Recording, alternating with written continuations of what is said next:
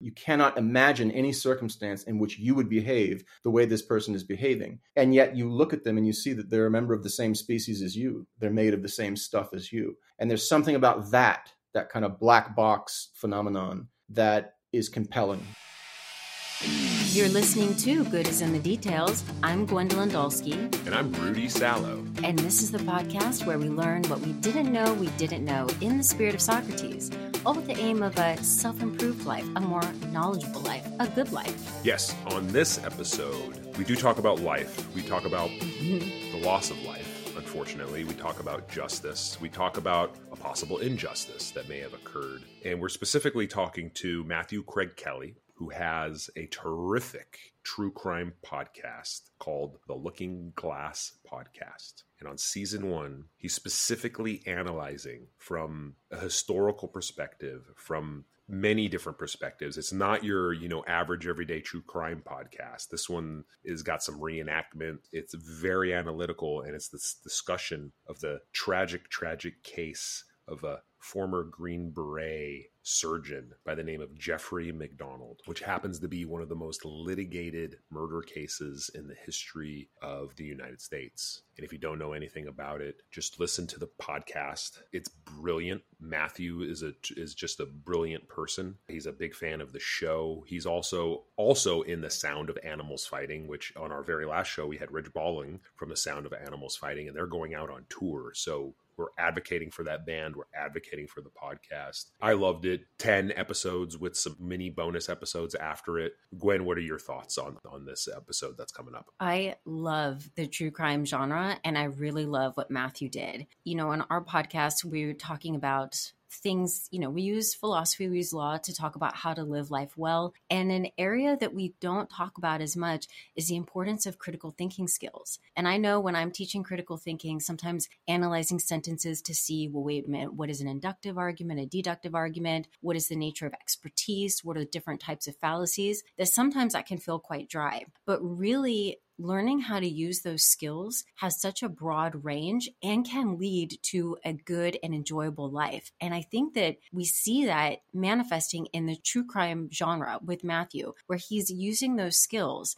to kind of get to the heart of the matter if this person is actually guilty of these murders or not, reassessing the evidence, looking at the experts, looking at the timeline, different ways of viewing one event, all with the incentive to get to the heart part of justice or if there was an injustice. And that is part of what it means to live life well. And I think that's one of the reasons why we are drawn to true crime in the first place is that we have this sense of problem solving that's innate. And we have this sense of wanting justice for somebody who's guilty or if somebody is innocent, we want that too. And I just love the way that it comes together. And Matthew is an extraordinary person, musician, CEO, history PhD, and now true crime podcaster. And it was an absolute absolute delight to have him on the show. Yeah, and what I really enjoy about this episode is similar to our episode on women serial killers. We do some analytical processes about what is the magnetism of the true crime genre. We really get into that discussion, and Matthew explains what attracted him to true crime and, and analyzing the case. I talk about, you know, my experience with growing up with Richard Ramirez. You talk about your thoughts about true crime. So really, we do analyze and we try to do some philosophical takes on it. The magnetism of true crime. I mean, really, that's really what it comes down to, and and why this. Oh, genre, that our title?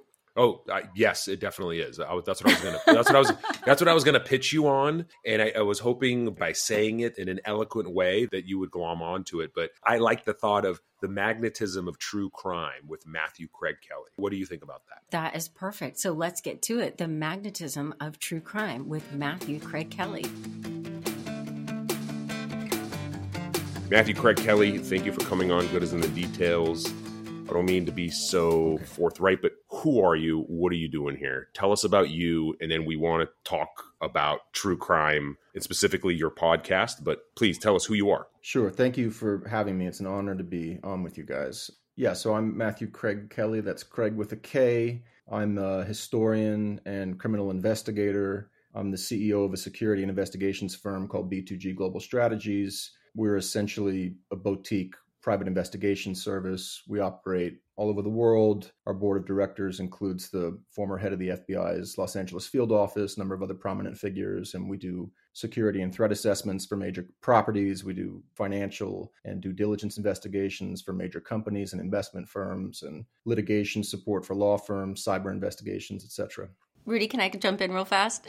I already have a question. Go right ahead. It's just that as a philosophy mm. major, I am guessing that maybe when you were studying history, you got this question History, wow. What are you going to do with that? Uh, yeah. So this is very cool. Did you get that at all? I, I, wish I'd gotten it. Uh, my whole. Oh, no. I get it as a philosophy major. Well, Even Rudy to this day is telling me that I'm useless. No, no. I Well, so I was a philosophy undergrad, so I certainly got it back then. And actually, I think my philosophy education has probably served me better long term, including in terms of employment and all the things that it's not supposed to serve you well in because it's so, you know, impractical, supposedly.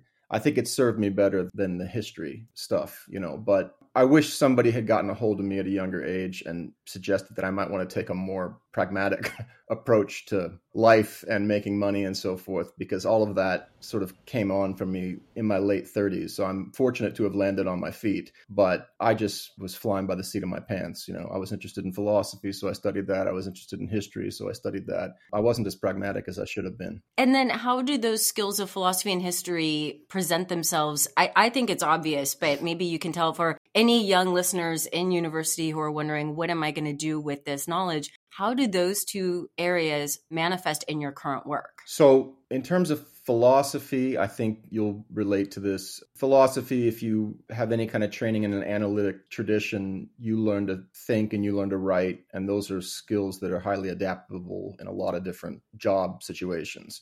That's philosophy. In terms of history, my trajectory, I think, is very idiosyncratic and would not necessarily be a useful guide for a person considering getting a PhD in history right now because I essentially got lucky. I mean, I, I did focus on crime as a historian, but it was in a, the context of the modern Middle East and revolutionary violence and state reactions to revolutionary violence and state violence and these kinds of things. So fairly, you know, abstract topics that are not easily transferable to the real world job market. But I did wind up working as a consultant for B2G Global Strategies, for whom I now serve as CEO. And I was able to do that kind of work. I was able to do criminal analysis and write reports and dig into cases and so forth. That worked for me, but I have a very unusual background for the type of job that I have. I'm the only historian that I know who does this work. Everybody who works for me is ex FBI, CIA, DEA, etc. It's the critical thinking skills because I can tell when I'm listening to your podcast just the things that, you know, as far as for me as like what is following but i would imagine with the history background it's just that diligence in trying to um, uncover the truth and the different possible ways in which one event could be understood in order to get a whole picture. Yeah that's that's very insightful. I mean you, you really articulated that perfectly. Thank that you. for me matthew you're my favorite guest. Oh my god rudy. Rudy you have struck gold philosophy? Oh my take god take it easy. Okay, you say that every right, time. you take that every time. Come yeah, on. no it just that really describes my pull toward this case is there's a mystery that we're trying to uncover we're trying to find a, the answer to a, a question but how we answer that question involves all these different approaches right? We have to think about human psychology we have to think about language we have to think about history how we do history how we sort evidence and so it's kind of a heuristic you know it's a way of relating how a historian approaches a case which I thought was one of the useful things I could do by doing this podcast is sort of show people how to think critically, how to consider multiple perspectives without approaching them in a way that is dismissive, which is very typical of modern political discourse, right? That people don't really understand one another's perspectives. They can't articulate a perspective that they don't hold. And so I just thought through this case, we could show how that, although that is difficult to do, which is why people tend not to do it, it's also intellectually thrilling to do. And it's engaging and it's nourishing. And we could think about more topics in that spirit, really trying to understand how an intelligent person might not hold your view, it would be useful, you know, for all of us. Yeah, and speaking of that, you keep referring to the case. You're talking about your podcast, The Looking Glass. I do want to talk about you as an individual a little bit more later, but since we're already talking about the case, do you want to give us a? Hmm. Really want to know. Okay, so the podcast is great, the Looking Glass podcast, and I love the historical context of it. I especially loved uh, episode number two when you're talking about the Manson murders, the 1960s, and you know how Bugliosi tried to kind of wrap it up in a nice little, neat little box. I'd love to hmm. hear you talk more about that. But here, I got to ask you the question, Matthew: Why this case? What is it? Give us a little bit of the history of you connected to this case. What brought you to it? I think you and I were texting a while back about cases that invade your childhood, right? I mean, really, when you're seven, eight, nine years old, you shouldn't be thinking about murderers and things like this, but you can't, they get in, they creep into Eden, into your childhood just through news reporting and so forth. So you had the situation with Richard Ramirez, the Night Stalker, which I also remember him being on the loose. You don't forget that kind of thing as a kid. And this case invaded my childhood in a similar, actually a rather different way, which was through entertainment media. The famous book about this case was written by the journalist Joe McGinniss, who died a few years ago, but very famous journalist, wrote about a lot of different murder cases and other things. I think his last book was about Sarah Palin. And Joe McGinniss published a book in 1983 called Fatal Vision, and that is what made this case a sort of national and international sensation. And then the following year, NBC did a mini series based on Fatal Vision, also titled Fatal Vision. So this is, you know, 1984. There's three major channels half the country is sitting in front of a television watching the same programming every night. So I don't know. I think it was 20 million, maybe more people watched Fatal Vision miniseries. So that's how it crept into my awareness. I became aware of it because I, I saw advertisements for it. My parents wouldn't let me see something like that, but I saw advertisements, and particularly I saw this iconic image of Jeffrey MacDonald, or you know, a man representing Jeffrey MacDonald, standing in the doorway of a child's bedroom. You see his silhouette, and it's kind of cast across the room over the bed of the child.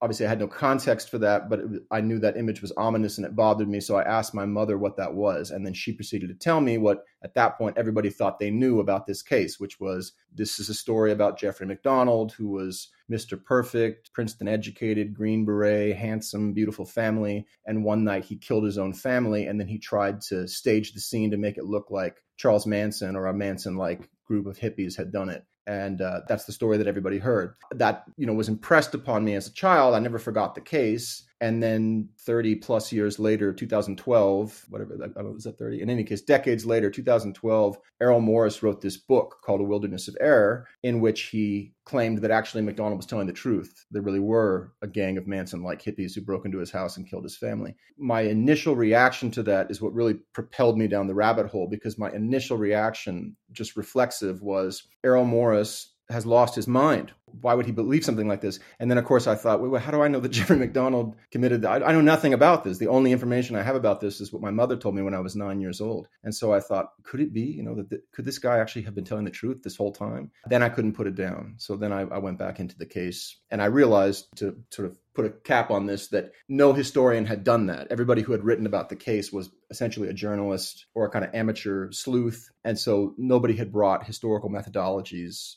to bear on the evidence, which this case is now half a century old. It's a historical matter at this point. And so I thought, I, am going to do that. Write another book, but then you were like, wait a minute, there's this whole other medium that can go out there with a podcast. Like, why a podcast? What really happened was that I was on my lunch breaks reading through police reports from 1970 from the period of the crime. And it occurred to me how weird this behavior was. And I thought, I can't just be reading these police reports on my lunch break like a lunatic. So uh, I'm going to just, I'm writing a book. That's what I told myself. I'm going to write a book about this case. Uh, and so that's what I started to do. I started to write a book. And then I, I don't remember who it was, but someone somewhere along the way said, you know, you should make it a podcast. You could use actors, you could use music. Once that idea got into my head, I, I thought, ah, yeah, that's what I'm going to do. I had no idea the amount of work that was going to involve. This was years ago that this started. Essentially, I thought it would be more interesting and satisfying from an aesthetic perspective to work with actors and things like that. But I also thought I could make some money, you know, because I, I, I, published a book in 2017 that was a, a history book with the University of California Press, which was about revolutionary violence in Palestine. Of course, that book took a great deal of work to write. And of course, it made no money because it's an academic book. And I thought I can't put my wife through the experience of having me spend all this time on something that's not going to make any money. When I had the book idea, I thought this book might sell because it's a well known case. But then the podcast idea I thought would be maybe even easier to monetize. Little did I know maybe maybe it will be monetizable at some point for me. Uh, right. I mean, you could make the podcast into a book. I mean, there's I mean, there's nothing stopping you from actually Yeah. publishing that book after going through this experience. I imagine, correct? That's true, and, and it, it literally could be published as is, as a book, just as a text, because that is essentially what it is. It's a 10 chapter book, and I'm just bringing in actors whenever I'm citing stuff, right, and using music. So it's, it's more like an audio book or a old time radio drama than a typical podcast, as, as you know. Yeah, that's a possibility as well. I don't charge a lot of money for monetization ideas. Oh, you don't? Okay, good. No, yeah, uh, you know, I'm a lawyer. I'm a lawyer on the side. No, uh, Rudy, of course, jumps in with the money. Like Rudy's always got these these free tips for the Listen to me. Listen, I I'm gonna tell you something. More like Rudy, believe It's me. very. let me tell you something very simple. Since you since you guys talked about this early on, okay. When I told my parents I wanted to go to college, they literally said, "What are you going to do with the rest of your life? I'm not spending a penny on you unless you're going to make money. Otherwise, you're not allowed to leave our house unless you are going to be a lawyer."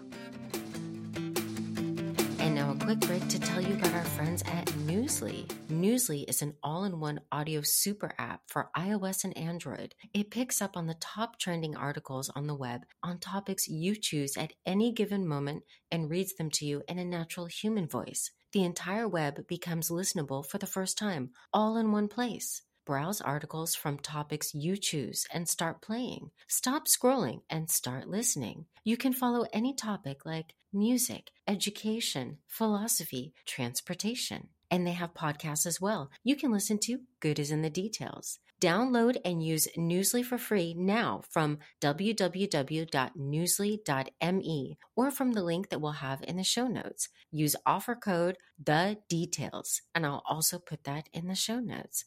And now back to the show. So we were just talking about how I'm a financial genius thanks to my parents, but but let- but let's and that, that sounds terrible. Now, me sounding terrible is a wonderful segue, Matthew, Yeah. because that's I put myself out there. If you haven't figured Yeah, that yeah. out yet, I am vulnerable on this show. I want to talk about something, and I mm. can't stop thinking about Yeah. it, Matthew. Likability. Yeah. yeah. Okay. When I'm listening to Through the Looking Glass and I'm thinking about the case, this case that you investigate, I'm thinking that this person may or may not be guilty of killing his family, but he's definitely guilty of Mhm. being unlikable. What are your thoughts on that, and, and how important really should that be here or in any case? Or Yeah. I, I just I'm just curious what you think likability has been playing a role in this case since the beginning of time. So there's the sort of ethical question of what role likability should play in adjudicating guilt or innocence. And there, it shouldn't play any role. But on Earth, in real life, if you're selecting jurors out of the general population and you take 12 people out of the general population and have them sit through a trial and the defendant is highly unlikable it's going to play a role you know and it could play a, a role that is totally detrimental to the defendant's future even if the defendant is innocent. So it's a fact. You have to be mindful of this. And of course lawyers are well aware of this. I mean remember the uh, who were the boys the mendez brothers right who killed their parents. They would put them in the sweaters and give them those kind of boyish haircuts and so forth so that they would come off a certain way to the jury be more sympathetic and so forth. So that's just a part of how the game is played. In the context of the macdonald case though it's another point that when you look at it it's another one of these features of the case that is one of the things that pulls me into it. Because depending on how you understand the case macdonald's supposed likability or lack of likability looks different. So if you assume that MacDonald is guilty, problem MacDonald had at trial, because in, in, in, his ordinary life, MacDonald was very likable. And I, actually, I know people who knew MacDonald. Uh, very, very charming, very ingratiating. People love this guy. The people who knew him, very few people who knew him ever believed that he could have done this. But at trial, he kept losing his temper. So you have three different legal proceedings, right? The army proceedings, and then the grand jury of the mid 1970s, and then the actual trial of 1979. During the grand jury in the mid 1970s and the trial of 1979, he kept losing his composure on the stand. He'd get very angry. And so people said, well, there you go. See, he looks just like a guilty person. See how he keeps losing his temper? That's probably what he did on the night of the murders, probably lost his temper and killed his family. On the other hand, if you listen to someone like Vincent Bugliosi, who you mentioned earlier, who's, you know, the late great American prosecutor, Bugliosi, one of the things he always says in his books is that when innocent people are charged with heinous crimes like murdering their own wife and children, they flip out. That's how an innocent person reacts when they're falsely accused. So MacDonald is in a no-win situation in that case, right? If he if he acts out, there he goes. He has a temper problem. If he doesn't act out, if if these charges are put before a court, you killed your family, you murdered your daughters, and so forth, and he just takes it all in stride, well, now he looks like a cold-blooded psychopath. So I don't think he could win on on that score. That's terrible. I mean, I know, man, if I was in that situation, I'd be like MacDonald. I'd be, mm, you know, yep. look, I, will be honest. I have my own temper or anger issues when when, I, when, anything happens to my family, or yep, or if my kid anything could possibly go wrong there. Yeah, it is a no win situation. I mean, that is that's just horrible when you bring that up. Yeah, and maybe you know what, Matthew. Maybe you're right. Maybe I'm maybe I was a little biased about the whole likability thing. I guess there was an episode. I think it was in episode five where. Mm Macdonald was reading from the letter to the grand jury and he was talking about yeah. how he started his life over and he went to California yeah. and he's like, Yeah, I, okay, yeah, I slept with a lot of women. I've slept with 30 women. I don't care. Yeah. It doesn't mean anything. It, there, there, was something, uh, I don't know, very, yeah, it rubbed me the wrong way. Do you no, know, no, what, do you know what I'm saying? Like, of and course. his lawyers, and you know what I'm thinking, Matthew? Yeah. I know his, I, I know he even said, yeah, my lawyers wanted me to strike some stuff out and I struck some stuff out. I'm like, your lawyers should have told you not to talk about all these women that you've slept with or all this other type of stuff. I, I don't. Yeah. Did, I want your thoughts. Did he sink himself? Let's assume he's innocent, but like, yeah. name a number, a couple of things that he did wrong in his case, if, if you don't mind. Well, this gets to the point about history. So, first of all, when I listen to that testimony, I take it the same way you do. He, it, he obviously seems like a jerk the way he's talking. There's that one particular, and it's, I think it's to the government prosecutors. Victor Woerheide he was the prosecutor at the grand jury. It's to his credit. I think he was a very socially intelligent man. He knew just how to talk to MacDonald to rile him up, right? And so he kept bringing up the women issue and MacDonald kept flipping out about it because MacDonald's point, which is a fair point, is you cannot imply that I murdered my children because I was unfaithful to my wife. That is not a reasonable inference, right? You've got to have more than that. And they didn't have much more than that. So, but Woerheide kept circling back to it. And then at some point, MacDonald explodes. And he, what does he say? He says, uh, they bring up a secretary that he claims not to remember. And then finally, he says, Well, do you remember her now? And he says, Yeah. I balled the girl.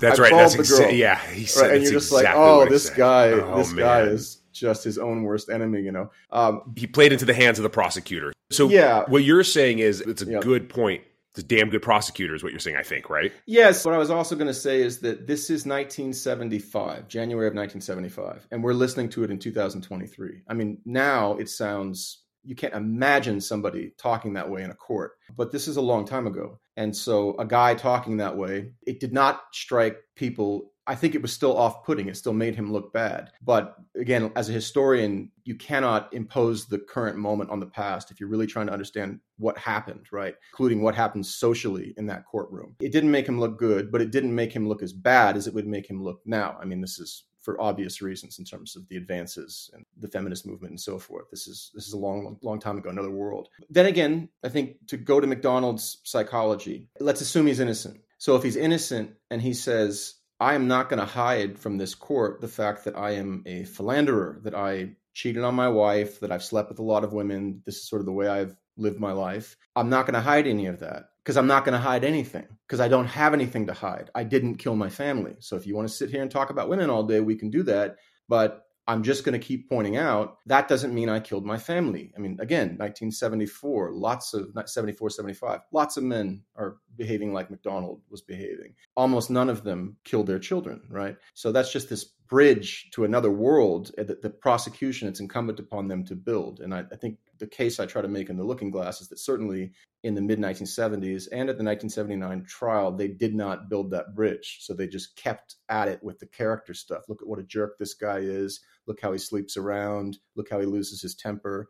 And, you know, that might have been smart, whatever you want to call it, courtcraft. But, you know, if we're being serious, we have to actually look at the evidence. For our listeners, you do an explanation. You go back to Helter Skelter. Can you maybe tell our listeners yeah. uh, how important it is to have an understanding of Helter Skelter in order to understand this case? I'm also wondering, as you were going through it, I, I, remember when I read that there was a part of it I didn't understand. I thought it was just chaotic. It was random. And it surprised me to find out that those murders were not actually random, that there was, I mean, a screwed up logic, but there was some sort of reasoning behind it. When you're going through that, yeah. I guess this is a two part question. when you're going through that, is there something that you find that surprises people when they learn about the Manson murders? And then also, would the case be different had Manson not had that not happened? How would that have changed the trajectory of the case? I think pretty much everybody who's discussed the MacDonald murders, this isn't unique to me at all. They have to bring in the context of the Manson murders because the Manson murders occurred six months earlier,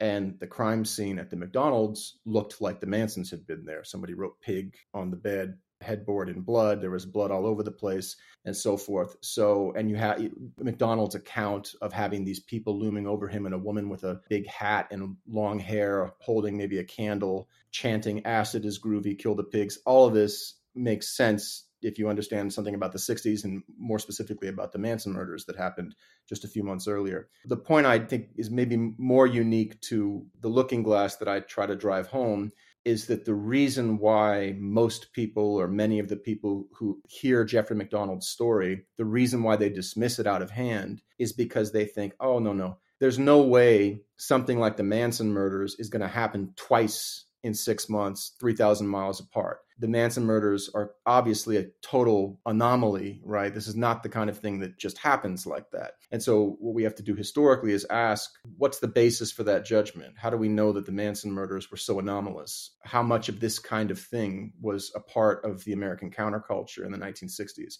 And so, I kind of zoom in on the counterculture and on the Manson murders specifically so we can get a more kind of granular understanding of what things looked like in 1969 and 70. And obviously, I conclude mm, you know, Manson was not as much of an outlier as people tend to think he was. You know, he was, I mentioned, right, he was celebrated by the, the Weather Underground very openly. They thought Charles Manson was great. There was a, a magazine, it was like a radical magazine, I believe it was published in Los Angeles. And the headline of one of the magazines was The Weathermen Dig Charles Manson. They liked it they thought it was cool that the Manson family was shoving forks in people and killing pigs and stuff like this. And that's a part of the history that is sort of not I'm there's there's a pretty good documentary on the Weather Underground. I can't remember what it was called. You might have seen it at some point, but I don't remember them mentioning the Mansons. you know, like this is a part of the history that's kind of died away. So that's the point about the Manson murders. And, and when I was a kid, I didn't mention this before, and I asked my mother about the MacDonald thing. I had that context because that set of murders had also invaded my childhood a year earlier. I, somebody left me in front of a TV, and the TV movie Helter Skelter was on. So I was eight, and I watched that. So that can we swear on this podcast? It screwed me up. Oh yeah. Uh, I want to use stronger language, but it screwed me up watching you know that horrifying little miniseries or TV movie at eight years old. But then I had the context. The other point you mentioned was peculiarities of the Manson murders, the fact that there was a kind of kooky logic behind those murders. And yeah, I mean, I think that's one of the things that people find really fascinating when they look at those murders that it was not totally chaotic and that there were these really intriguing hookups with mm-hmm. biblical passages and the Beatles the and so forth. Um, yeah, it's really wild, you know. And even some of those passages, you kind of see the genius, you know, the uh, evil genius of Charles Manson, the way he was spinning those biblical passages about locusts, right? The references to the locusts in the book of Revelation, the locusts are beetles and why do they have breastplates of iron? Because that's referring to the Beatles and their electric guitars. And I mean, it's like you know, he would have made a good uh, biblical exegete, a kooky one, but you know, he could have he could have gone another way and become like a, a prophecy guy, you know, who writes those biblical prophecy books or something. So it's fascinating. I think also the way that he controlled everybody by having them on drugs, and sorry, Rudy, plug your ears for this one, but having them all have sex with each other so that Rudy doesn't like to talk about SCX. So, but not, I, allowed, I not was, allowed to. My parents won't no. let me allowed. I still still cover my own eyes if I, during sex scenes. It's true. It's not a joke. So, um, but I thought it was fascinating that the reason everybody had to have sex with everybody, even same sex yeah. type of stuff, was so that nobody could be attached to one other person and that that was a way right. to have complete control. Yeah, he made a study of this. I mean, before he got out of jail in 67 and started this cult, he did a lot of work on mind control and how to control groups of people. So he, he had thought a lot about this and he approached it in a very intelligent way, cold, but certainly intelligent. He knew what he was doing. I got to know. I mean, I know the now I know the reason why this case got you obsessed, Matthew, yeah. and now and in hearing that you watched Helter Skelter as a young child, also there. You know, you listened to our episode about you know Richard Ramirez and the and the effect on me. Yep. And how I personally dealt with that was Yeah. I actually got into the horror genre very Yep. early on, started writing stories, and it was my way of dealing with PTSD. But Right. you were putting out a true crime podcast. You are a historian. I got to know why do you think true crime? Because I, now I understand. Now that I understand the context of why you made this podcast, this is not because true crime is hot. You're a historian. This is a case, and you were writing a book, et cetera, et cetera. However, it is a fact that true crime is one of the hottest genres the, today. Why do hmm. you think so? You know, on our pod, uh, Gwen came up with some pretty great ideas about one of the reasons why you know maybe women listen to it is is for preparation, or, or and it's particularly popular with women. But I'm, I'm curious, like, have you thought about the psychology of this obsession of it and and the philosophy of it, if there is one? Yes, I have thought about that, both in reflecting on why I find certain crimes sort of compelling, and then obviously why it's such a big genre in general, particularly among podcast producers, but also obviously in you know film and documentaries and books. I think that there is a baseline interest that has to do with just lurid fascination. People are drawn to the gory spectacle, you know, same reason why people turn and look when they see a traffic accident on the other side of the road. I don't want to put myself totally beyond that as a human being. I'm sure there's part of me that is drawn on some level to that just as a human. But I don't think that for me, that's not the sort of driving force. I think for me, I'm not super interested in true crime in general. And in fact, the reason why we went with the true crime branding for this podcast was because we kind of had to pick, you know, when you put it out there, you have to kind of pick a genre. But really, as you know from listening to it, it's as much history as it is true crime. In ways, it's as much psychology as it is true crime. But the thing about certain murder cases that have compelled me, I think the deal is that in our ordinary interaction with one another as human beings, we are constantly appealing to a certain technique in order to understand one another. And that technique basically is if you and I have a conversation and you glance at me a certain way at a certain moment, or there's a certain tone that creeps into your speech, and I'm not sure what to make of it. I don't know. Are you annoyed with me? Do you not like me? You know, things like this. My way of dealing with that is to try to run a simulation of what it is like to be you you know why would gwen look at me that way why why did rudy get that tone in his voice when we were talking just now and so i indulge in the illusion that i can run a simulation of what it is like to be you step into your shoes but of course i can't really do that the only hardware i've got is my own right so i have to appeal to my own background experience to answer that question and to say, well, maybe I misunderstood. Any of a number of things could have happened. And usually when you do that, you realize that there's something more innocuous going on than what might appear to be. This is if you're not highly neurotic, which obviously plenty of people are, and they're obsessing over these kinds of things. But that sort of heuristic works for us most of the time. When you're studying certain kinds of crimes, I think this is the appeal of studying certain serial killers, most of which I don't want to know anything about because I don't want to know about the lurid details, but certain ones, like the Golden State Killer, for example, that one compelled me. You're trying to understand how a person would have done such a thing, right? And you can't. You can't run the simulation that, like, it shorts out, right? You cannot imagine any circumstance in which you would behave the way this person is behaving. And yet you look at them and you see that they're a member of the same species as you. They're made of the same stuff as you. And there's something about that that kind of black box phenomenon that is compelling. And that's why on a lot of these true crime podcasts and documentaries and so forth, it's obviously common for them to bring in FBI experts who are psychological profilers and so forth, because you want the FBI expert to explain to you how this person actually thinks and why they do what they do. So I think that's it. And I'll just say on that point, that was one of the things that was quite interesting about the Golden State Killer case. The FBI put out new information in 2018. There was a big push to get this guy. He'd been out there for, I mean, they didn't even know if he was alive or dead, but they thought he was probably alive. And this is like 35 years after the last murder he had committed. And the FBI profile said, this guy is elderly. He's still living in Sacramento. He lives in the suburbs. He's a neat freak. He'll mow his lawn every other day and, right, his house and his space will be very clean. And they were right. When they caught him, he was out there trimming the rocks on his you know the grass around the rocks on his lawn. He was 72 years old and he was living in citrus heights a suburb of sacramento. So we do have some traction in getting a hold of these people psychologically but that's the i think the thing that is really intriguing is how could a person do this? Or in other cases, like the MacDonald case, did this person really do it?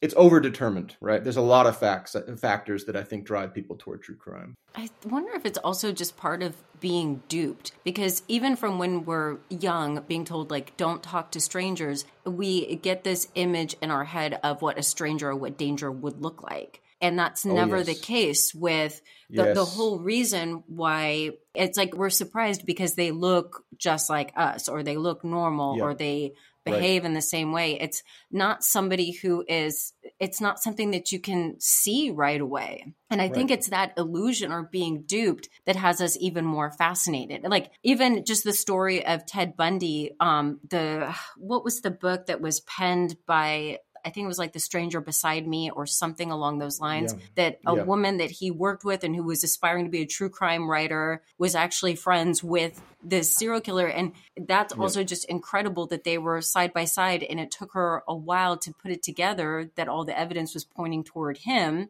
even as she knew it. And I think that's partly what fascinates us is that the person who is dangerous does not look diseased or bizarre or anything like that yeah, just like that's us. Exactly right. And I think one filmmaker who really captures this point of fascination is David Lynch. When you watch Twin Peaks, for example, what Lynch is showing is that we have a kind of mythical iconography of good and evil. So when acts of incredible malice and evil occur, we relay that in our myths in terms of monsters and demons and devils and so forth. And we do that for a reason because it's warranted. We should have a special category in mind for that kind of evil. But in the world in which we actually live, those dragons and monsters they take on human form and so they look just like us and they live in our neighborhoods and therefore they're that's how they threaten us. They're able to move among us and prey on our vulnerabilities because we can't see them coming the way you would a dragon you know coming over the hills.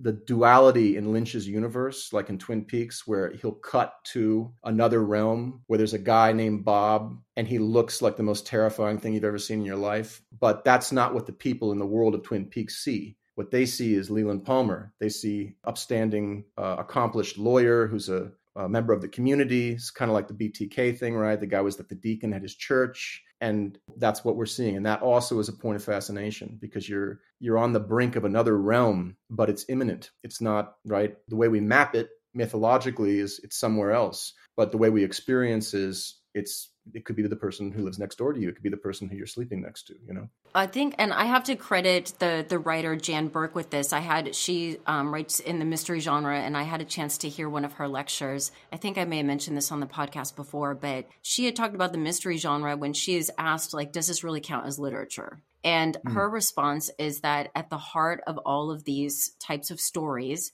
and this is in fiction, but I think it applies to true crime, is that this sense of justice, that murder is the only crime in which the victim cannot advocate for themselves and it's up to the rest of us. And mm. I have thought about that because I know Rudy was interested in wait a minute, you know, what is part of the driving force of this genre? And I think it is a sense of goodness that we do feel compelled to right a wrong, especially if somebody appears to be innocent. And so we're just mm. really fascinated with participating in correcting this grave injustice.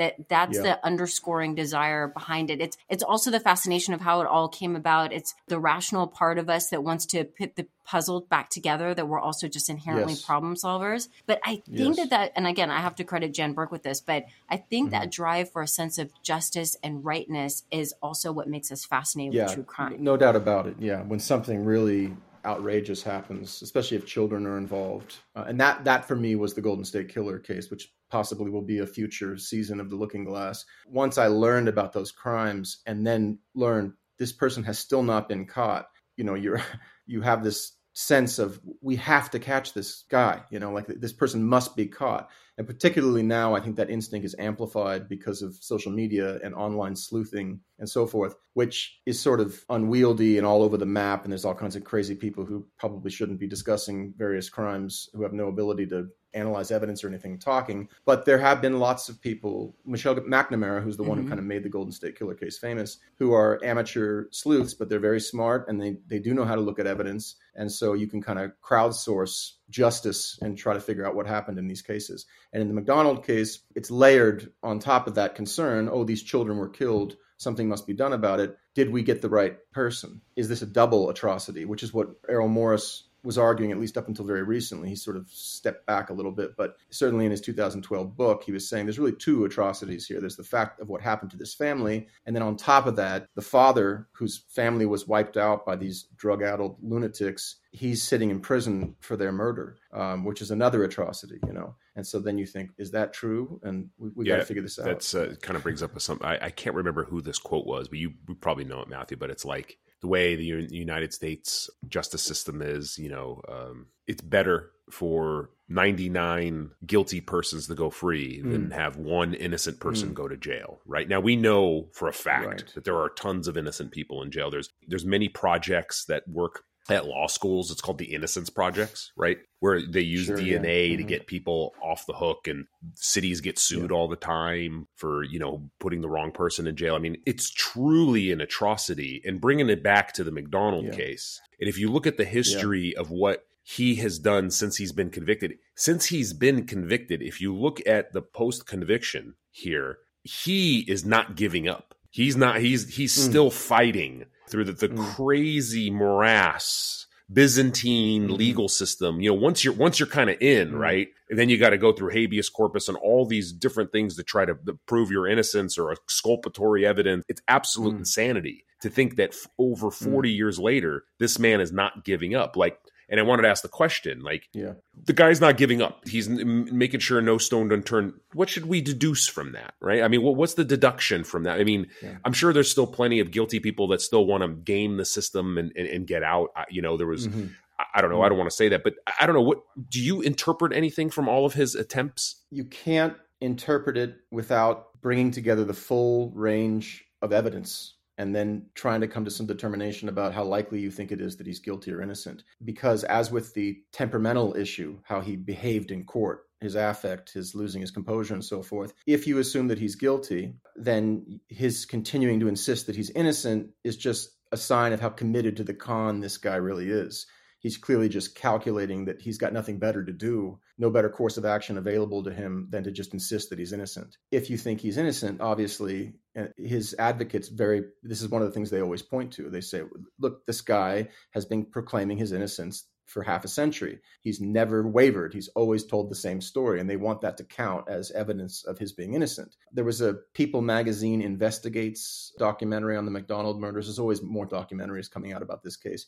I think it was in 2017 maybe, where they clearly were angling from you know the perspective that he is innocent, and this is a point that they underscored. He's told the same story. He's never wavered, right? So, but you can't tell. You can't tell. You can't tell by looking at him. You can't tell by his overt behavior we have to look at that evidence you know. The good news is that in this case there is a fair amount of evidence. There's a fair amount of physical evidence and there's a fair amount of circumstantial evidence that can be looked at. And if it is ordered in my opinion in a way that is historically responsible i think you can get a picture. And that's what we conclude in episode 10 i, I should drop in here if you guys don't mind because this is a big platform and i kind of need to give the podcast its due. Episode 10 is coming out on tomorrow on the 21st of uh, February. March. What, what, what, 21st of March. yeah, thanks. Good, good thing I've got you guys here. But there's another bonus episode, a little mini episode that drops right on the back of that. And in that episode, we relay, it's only like maybe 10 minutes long or less, that there is a piece of evidence in this case that is sitting in a government evidence locker,